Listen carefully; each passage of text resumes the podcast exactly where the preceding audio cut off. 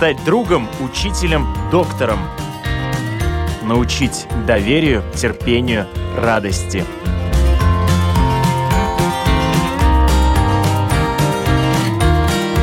Школа для родителей на Латвийском радио 4.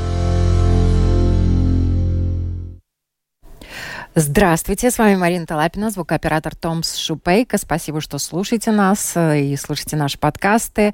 Напоминаю, это можно делать практически на всех платформах, включая Spotify, Google и Apple подкаст, и, конечно, на нашем сайте lr4.lv.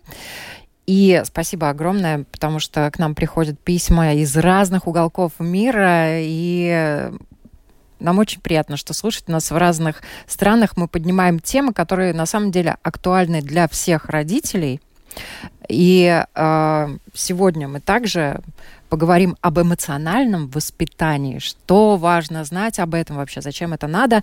Я рада представить с нами сегодня Ксения Соловьева. Здравствуйте. Доброе утро.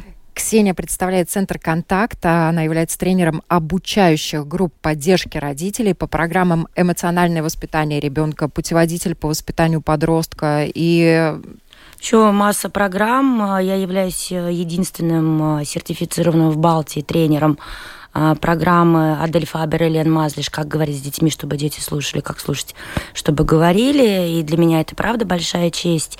С другой стороны, жаль, что нет э, ни, никакой альтернативы у людей, да.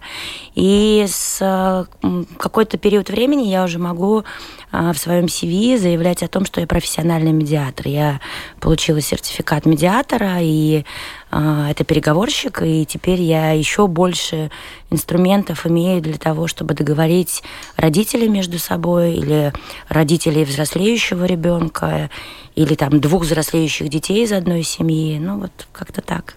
Вообще часто, наверное, обращаются, мне кажется, это такая тема актуальная в а, К счастью, теперь да. А, к счастью, да, потому что каждый раз, а, вот вчера я закрывала группу, мы работаем с Э, Рижским департаментом благосостояния, наш центр э, уже какое-то время, и мы работаем не только с очень э, мотивированными и рвущимися к каким-то знаниям родителям, но и с теми родителями, у которых случились трагедии в семье, у которых, например, дети перестали с ними разговаривать в силу определенных причин, или ушли из дома, или случился какой-то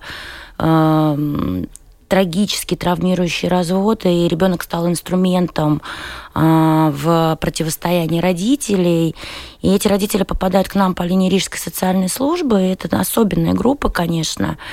И вчера я как раз закрывала такую группу родителей-подростков, и родители, один, один папа замечательный, э, латыш, он сказал, вы знаете, э, ко мне пришла дочь, и мы стали разговаривать.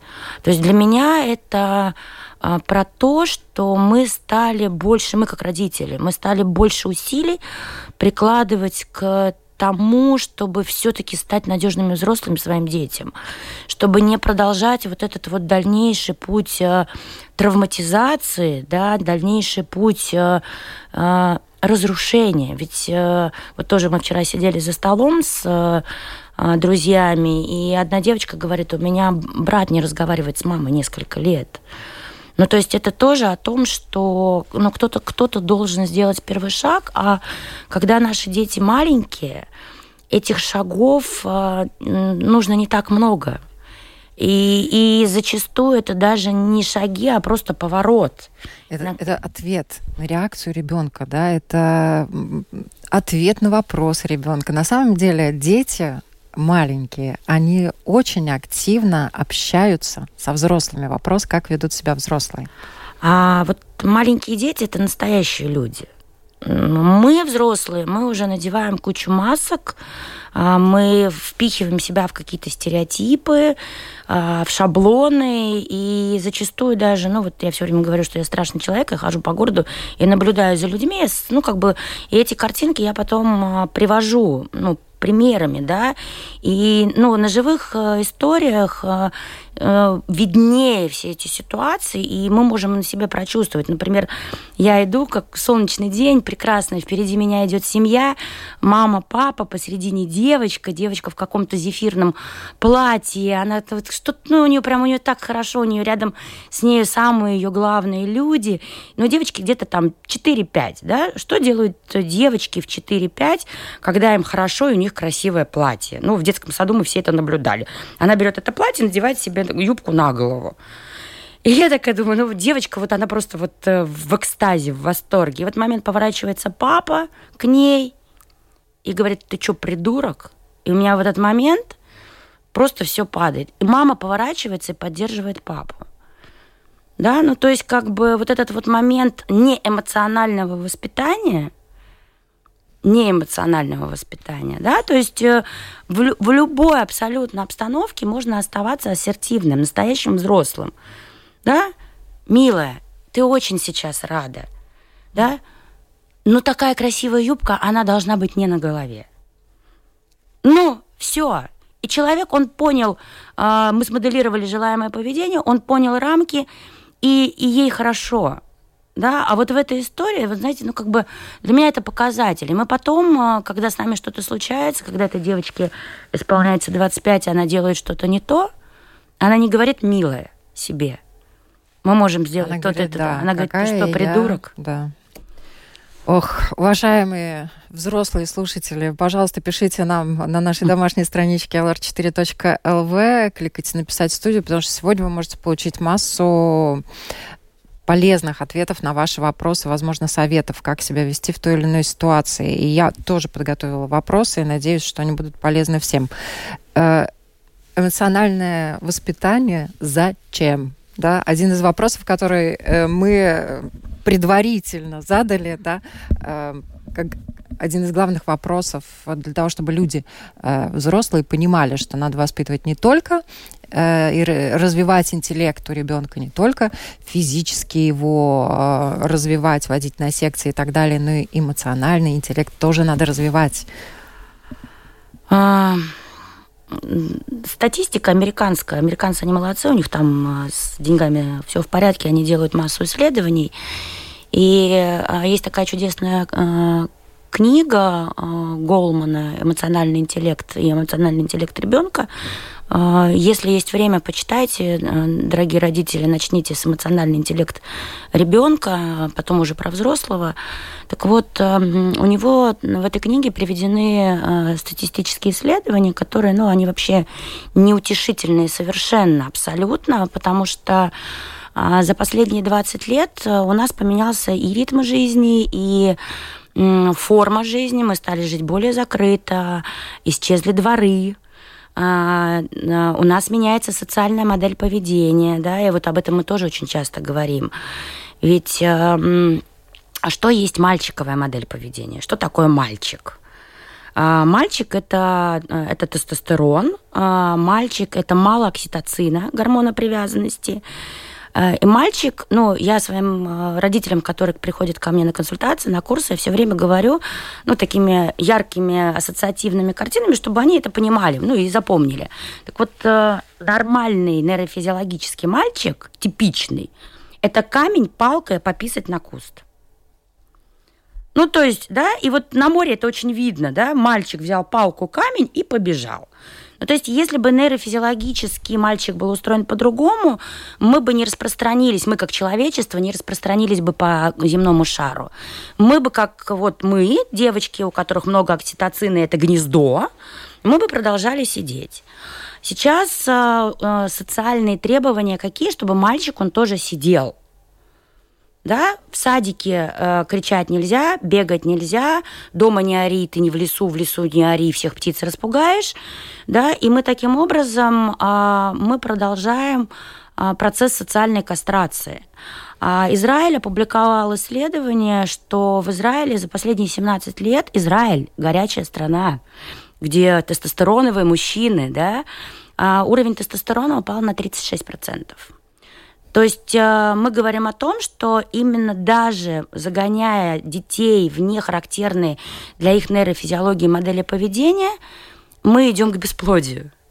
Ну, то есть это все взаимосвязано. Да? Почему эмоциональное воспитание? Потому что если я понимаю, что моему мальчику, который сегодня целый день в саду старался, выполнял требования и потратил все усилия на то, чтобы вести себя социально приемлемого в рамках установленных в конкретном заведении, он выходит на улицу и что делает? И полчаса, как минимум, он бегает с камнем и палкой и орет.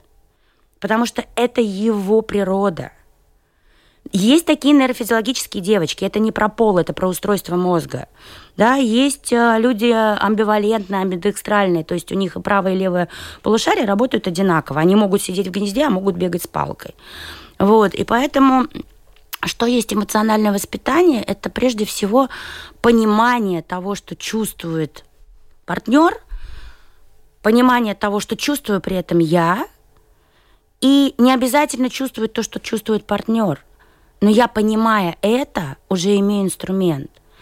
Например, если я выхожу, да, и мне мальчика нужно сейчас посадить в машину, я ему говорю, послушай, вот я сейчас тебе там даю наушники, да, и телефон на пять минут, ну, по сути, нейтрализую его.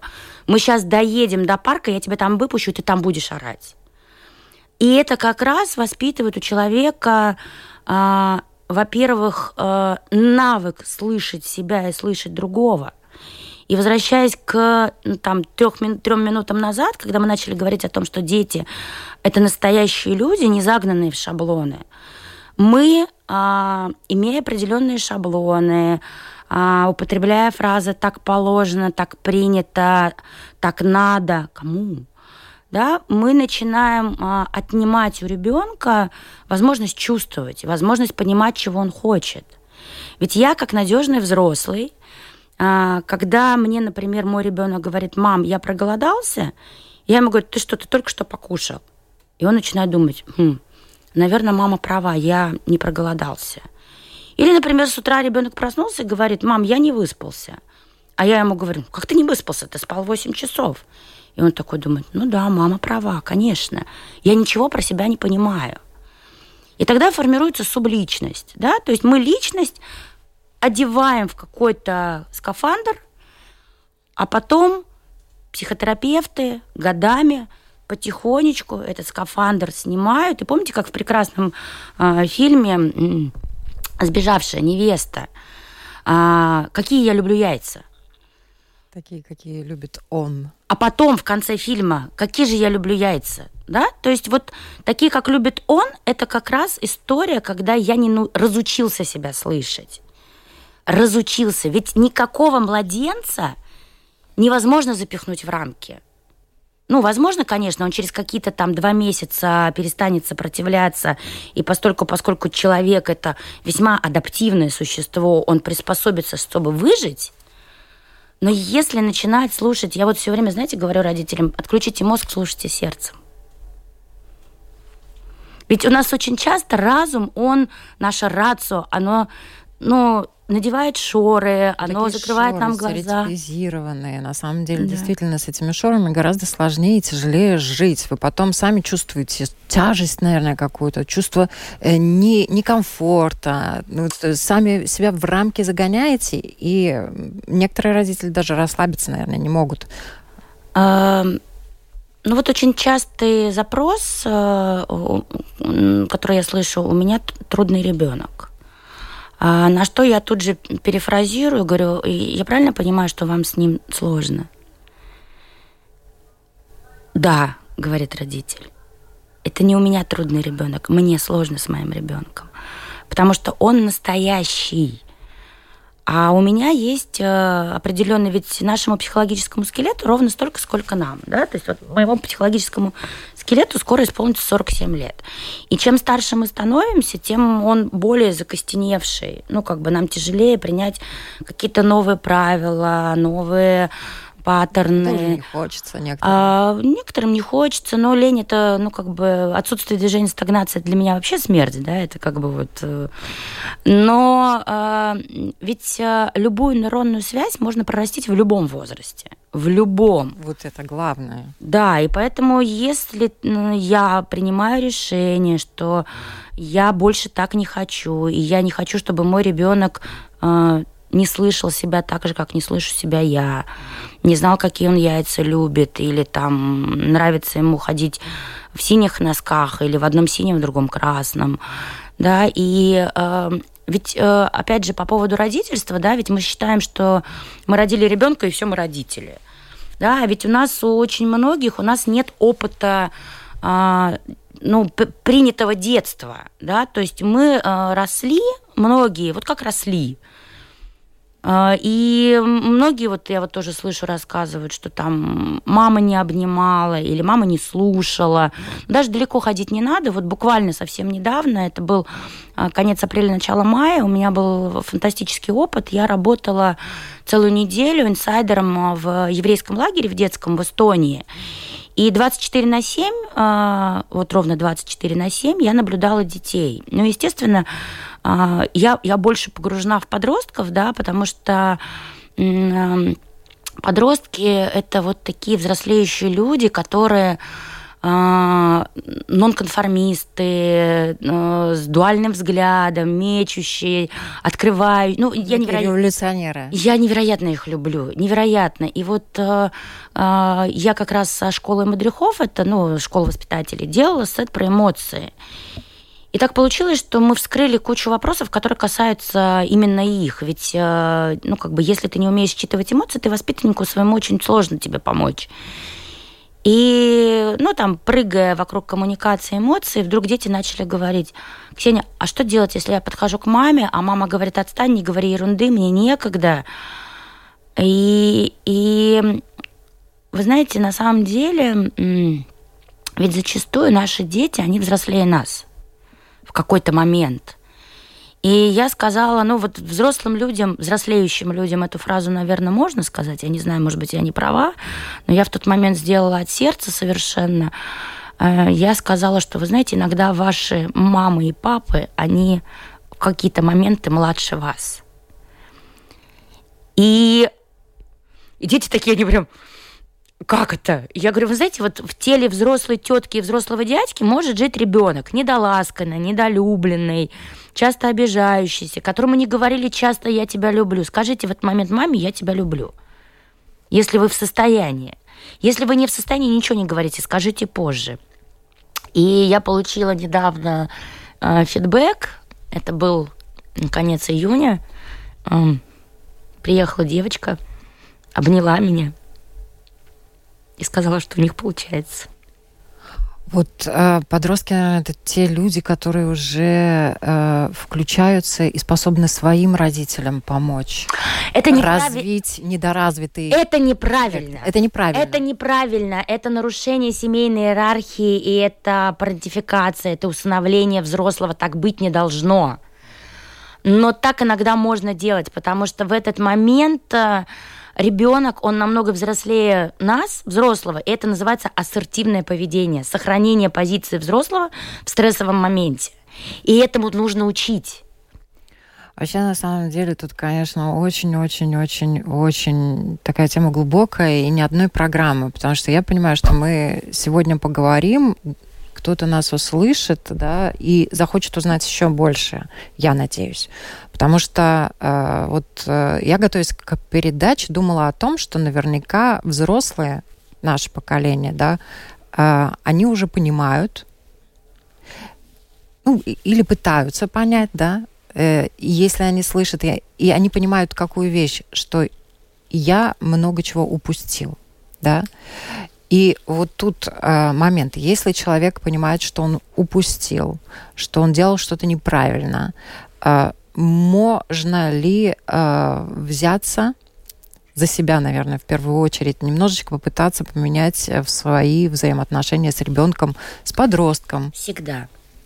Всегда, в абсолютно любой момент э, это можно сделать. В абсолютно любой момент. И у меня есть масса историй, когда, например, приходили ко мне родители. Ведь, ну, если мы говорим про подростков, да, э, это совершенно другая история. Это самый такой тяжелый кризис э, в жизни человека, самый продолжительный, длинный подростковый возраст по рамкам Американской ассоциации педиатров 8-21 год – сейчас идет речь о повышении психологического подросткового возраста до 23 потому что ну, формирование лобных долей, фронтальной коры, которая является зоной цивилизации, зоной ответственности, воли, а, идет до 27 лет у мальчиков. То есть миленизация, укрепление нейронных волокон идет достаточно долго. Вот. Можно в любой момент абсолютно, но там, а, когда дети маленькие, усилий меньше. Когда дети взрослые, уже, уже определенные стереотипы сложены, а, и как бы и, и, и ребенок уже определенным образом научается реагировать. Но у меня масса примеров. У меня масса примеров, когда, например, приходят родители, а, девочка э, яркая, сильная, смелая, вошедшая в конфликт с родителями, полгода не разговаривает с ними. Дети наказывают нас игнорированием. Они, они это умеют делать очень э, э, ну, эффективно. Очень, даже не эффективно, а так вот э, целеустремленно. Да. Вот. И как раз вот тоже мы вчера за столом говорили про манипуляции, да. Я прошу прощения, что мы так прыгаем, но вернемся сейчас. А, ведь часто тоже приходят родители, говорит, моему ребенку три года, он мной манипулирует. Да, манипуляция это очень сложный интеллектуальный процесс, в который включены куча, куча, куча долей нашего мозга. И что есть манипуляция? Это мои целенаправленные действия для того, чтобы ухудшить эмоциональное состояние партнера. Как может в три года ребенок делать что-то, чтобы маме стало плохо? Понятно, что есть определенные поведенческие какие-то реакции, которые мы сами а, вырабатываем у детей, и ребенок понимает, а, чтобы мама дала мне игрушку, купила, или там, я не знаю, чтобы мама быстро мне купила мороженку, мне надо лечь посреди торгового центра, раскинуть руки, начать орать. Да, мама в этот момент обычно краснеет и затыкает мороженкой мне в рот. Да, поэтому я сразу, пожалуй, лягу.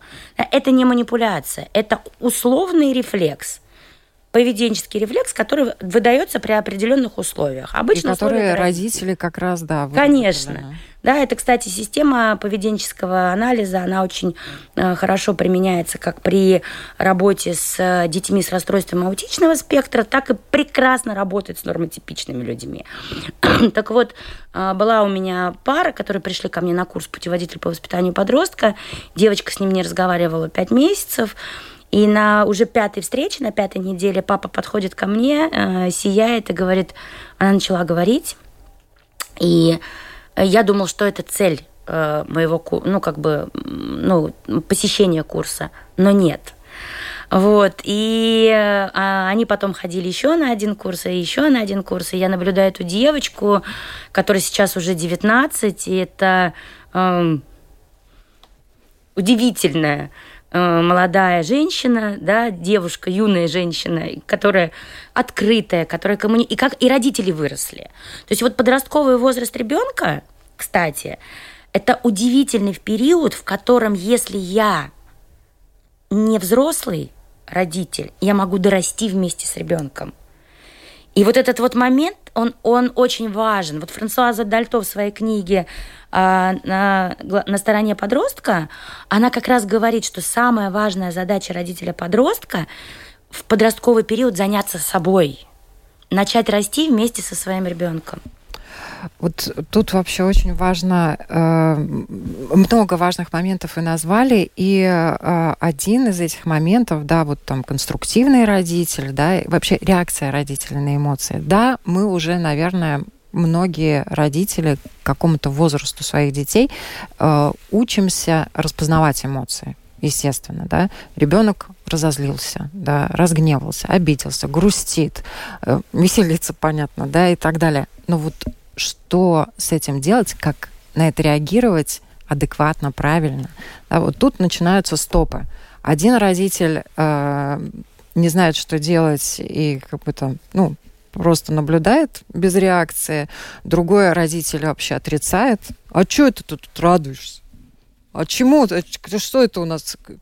Повод для веселья? Да? Ну, и а еще родители есть, которые критиковать начинают сразу, да.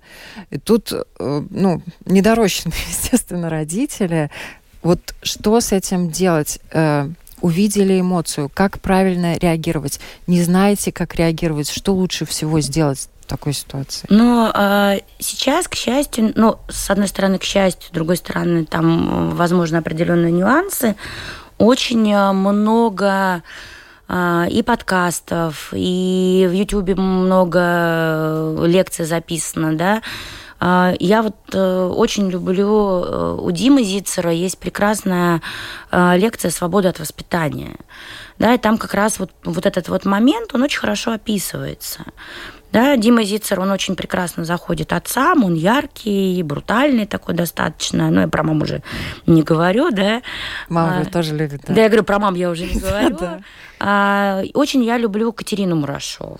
Очень я люблю Катерину Мурашову. Почему Катерина, она изначально экспериментальный биолог. Биолог, да. Да, я вот вообще считаю, что большой провал э, у психологов. Э, ни в коей мере, коллеги, нежно люблю, уважаю но отсутствие биологических вещей, знания биологии, да, биологических реакций. Не все психология. Иногда это бывает чистая биология. Да, ну сравнительную психологию читайте, сравнительную психологию. Это очень замечательно, познавательно и родителям, и психологам, всем. Вот. И Дубынина нейрофизиология, они доступны в лекции в Ютубе сейчас.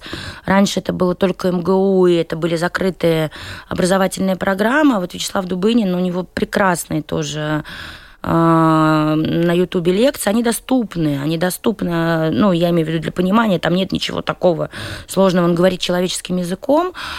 А, вопрос принятия эмоций, ну, Марина, мне кажется, он начинается с себя. Однозначно. Если я разрешаю себе злиться, и я говорю себе, ой, я злюсь, пойду пну, я не знаю, там, пень, да, или а еще лучше побегаю, или попью водички, или постою в душе, то тогда момент, когда злится мой ребенок, я говорю, ты злишься. Да, я не говорю ему перестань злиться, прекрати немедленно, да, прекрати сейчас же вырабатывать адреналин, норадреналин, кортикостероид и все остальные. Да, ведь это равнозначно тому, что прекрати злиться, это сказать прекрати вырабатывать гормоны стресса и агрессии. Вот, поэтому Зачастую мы не можем считать, что происходит с ребенком. Здесь можно просто гадать. Я очень хорошо вспоминаю, тоже у меня был случай, я захожу домой, и младший у меня сидит, и вот катает машинку. И я понимаю, что у них там что-то случилось с братом. И я наклоняюсь к нему, спрашиваю, миленький мой, ты расстроен? Он такой, нет, мамочка, я совсем не расстроен. И вот так катает машинку. Я вообще не расстроен. Я очень зол. Ну, то есть, да, я не попала, но, по крайней мере, я повернулась на его сторону. Я не прошла мимо, я не, не заметила. И вот э, как каждый раз, когда ты поворачиваешься к своему ребенку лицом, да, и в какой-то момент ловишь его взгляд на себе, это вот этот как раз создание, ну, эмоционального такого, а, эмоциональной связи. Принятию нужно учиться принятию нужно учиться. Вот тоже интересно, несмотря на то, что на курсе эмоционального воспитания ребенка мы достаточно много времени уделяем эмоциям, а, после э, этого, когда люди приходят на курс, а, как говорить с детьми, чтобы дети слушали, как слушать, чтобы говорили, а, первое, первое занятие про принятие. И они потом говорят, о, это было открытием. И я думаю, а что не так? Ну, то есть, видимо, когда второй раз мы уже в новом курсе это отшлифовываем, это становится вообще ясным. Ну, есть такое, да, что иногда надо пять раз услышать, чтобы на самом деле дошло на шестой раз. Такое есть и у людей интеллектуальных и развитых, и у взрослых, и у маленьких. Спокойно не услышал, повторите еще раз. Не услышал, повторите да. еще раз. Не услышал, да. станьте на колени и повторите еще раз. Да? Спрашивают, добрый день, как можно попасть на курс к Ксении? Екатерина спрашивает. Пути все ведут э, в центр через, через да. да, или ко мне. Через социальные сети. Ксения Соловьева вы можете Если найти. Э, слушательница Рижанка, то, ну, ребят, правда, можно обратиться в соцслужбу. И это, ну, многие говорят, как я пойду в соцслужбу? Сейчас э, за время работы я, к счастью, вижу все больше и больше носутым с направлений, направлений да. в которых написано, что клиент сам обратился за помощью. То есть... И причем соцслужбы э, направляют тоже не обязательно людей из социально неблагополучных не, не, не, слоев. А, ну, если есть... у вас есть потребность, они э, с радостью вас отправят, если у вас есть какая-то проблема, э, которую надо решить, там, агрессивное поведение ребенка или так далее, через социальную я службу сейчас... Я справляюсь, например, да, я не справляюсь и все. Да, ну. я не справляюсь, помогите, они вас направят к психологам, к, к центр Ксении и так далее. У нас немножко, да, есть такая демонизация социальных служб. Да, на самом да. деле они сейчас ближе гораздо они... к людям, все в порядке, не надо их бояться. А семьи, которые 3 плюс, они вообще имеют на это право. Но это достаточно большая экономия семейного бюджета, поэтому пользуйтесь, пока это возможно. И пользуйтесь, пока ваши дети, ну, действительно, пока это актуально для ваших детей, потому что когда они вырастут, вот, ну, э, это будет также актуально, но эта актуальность, она будет уже такой сродни пропасти, да, ну, перейти, перепрыгнуть там маленькую ямочку или перепрыгнуть потом огромную пропасть, разница есть. Чем раньше начнете, тем Ча- легче Часто будет. приходят на курс эмоционального, нет, э, да, эмоциональное воспитание ребенка, потому что, ну, кажется, что что-то упущено со старшим, не хочется хочется, чтобы так произошло с младшим. И буквально уже на четвертой-пятой встрече мама или папа, улыбаясь, говорит, слушайте, а со старшим как работает? Ну, и я все время думаю, что это не со, не со старшим работает. Это с тобой, это работает. с тобой работает. Это ты э, начал давать другие модели поведения, другие реакции. Ты стал слушать ребенка, э, ты стал к нему более открыт, честен с собой. Ведь дети, они прекрасно видят, когда мы лжем или Ой, когда да. мы а, там увиливаем или еще что-то делаем. Ну, в общем... Лукавим, обманываем. Дети все ну, это видят. прежде себя. Угу. Вот Юрий тоже актуализировал очень важную такую тему. Ну, вот я даже не знаю, как Тут не вопрос, скорее просто риторическое, риторический такой комментарий. В какие госорганы только не обращался Юрий, чтобы в школах был наведен порядок, чтобы дети не гнобили и психологически, психически, физически не травмировали друг друга, а учителя следили за порядком везде получал игнор или отфутболивание. Год четыре назад заходил в Министерство благосостояния, ни одной таблички на кабинетах, непонятно к кому обращаться. Раньше там был пост информации, зашел в какой-то кабинет, спросил, кому можно обратиться с своей проблемой. Девушки пожали плечами, и вот он им рассказал историю своей дочери в латышской школе. Они посочувствовали и посоветовали обратиться в суд. Ну, Центр Дардедзе. Центр Дардедзе, Юрий, это э, наше все. Это центр по профилактике насилия над детьми. И у Центра Дардедзе есть великолепная антимобинговая программа «Дросмы Драудзетес». Они работают как с детьми, так и с родителями. Нет, ну понятно, что это система. И, и зачастую учителю ему проще не заметить проблему, хотя, опять же, я знаю кучу ситуаций, когда учитель по первому сигналу быстро разруливал. Это тоже вопрос иерархии. То есть если учитель иерархически, и, и часто бывает так, что и буллинг, и мобинг, именно учитель э, является э, катализатором. То есть учитель, например, сказал, ну там, а что он там у нас медленный, и все, это был принят как сигнал фаз. И я видела, увы, и мобинг и в садах тоже с, а, ну, как бы с подачи воспитателя, Воспитать. да, мне шестилетний мальчик, которого я знаю с рождения, когда мы разбирали с родителями ситуацию травли в саду, а, он пришел и мне говорит, Ксень, когда меня мама забирает, у них глаза, как будто у них день рождения.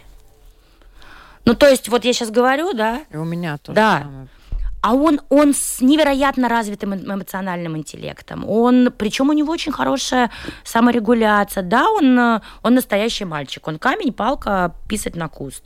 Вот. И он не вписывается в те рамки, которые, ну, зачастую учителя и воспитатели, тоже выгорают, да. Но я здесь, опять же, а, понимаю, что нужно быть честным с собой. Если ты не можешь работать с подрастающими людьми, да, ну, можно пойти на кассу в супермаркет, да, там, по крайней мере, равный соперник. Вот. И у меня, когда у старшего ребенка в классе а, началась травля, они травили детей, а, которые пришли к ним в класс а, из другой школы, и они были чуть помладше. И когда я поняла, что мой мальчик тоже включился в историю травли, он стал агрессором, я тут же позвонила нашей Лины, мобинга Каролины, и сказала, что мне нужна помощь. И мы отвели детей э, в программу Дрос Медраудитес, и мы получили огромный результат. Огромный результат. И прекрасная программа школа Джимбы, школа безопасности для детей. Агенты Джимбы могут приехать на место. Дардет, запростите, что я вас рекламирую. Я знаю, что вы так захлебываетесь в работе, но нам без них не обойтись, и это самые лучшие, наверное, программы, которые работают на территории Латвии. Ну, на самом деле, тут очень важно э, внимание э, родителей, э, внимание учителей, сотрудничество и сопереживание, включение во все это. Марин, мобинг родитель в школе не может остановить. Бесспорно. Но тут важно, чтобы родитель, вот как вы, да по сигналу, который он увидел от своего ребенка, да, вот я более чем уверена, что вы одна на тысячу, а может быть и больше родителей, которые, увидев агрессию со, своего, со стороны своего ребенка, пошла и сказала, что, ребят, надо что-то делать, да, это ненормально, да. Ну, кто пойдет останавливать э, кто-то будет биться за своего ребенка, на которого э, агрессия направлена, да, а останавливать агрессию со стороны своих детей, ну, многие просто будут это пытаться не замечать, может быть, или будет не до того, да, ну, тут на самом деле еще одна тема для отдельного разговора. К сожалению, наше время стремительно заканчивается, Я поэтому, уважаемые слушатели... Простите нас. Простите нас сегодня, но мы обязательно продолжим этот разговор. И я рада, что вы пришли. Спасибо, Марин, большое. Я напоминаю, у нас сегодня в гостях на наши вопросы отвечала Ксения Соловьева, Центр «Контакт», тренер обучающих групп поддержки родителей по разным программам найти несложно. Кому нужна помощь, э, можете обращаться, как мы уже сказали, в социальные службы. Э, но э, не сидите сложа руки. Вот мой призыв главный. Не сидите сложа руки. Если вы хотите, да, чтобы что-то изменилось в ваших взаимоотношениях с ребенком, что-нибудь делайте. Да, если вам кажется, что что-то не так, это однозначно вам не кажется. Это правда что-то не так. Спасибо большое. Спасибо. Всем хорошего дня.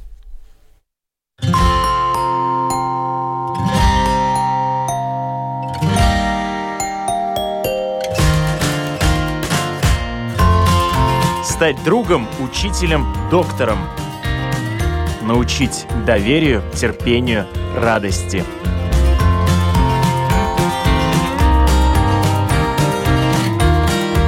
Школа для родителей на Латвийском радио 4.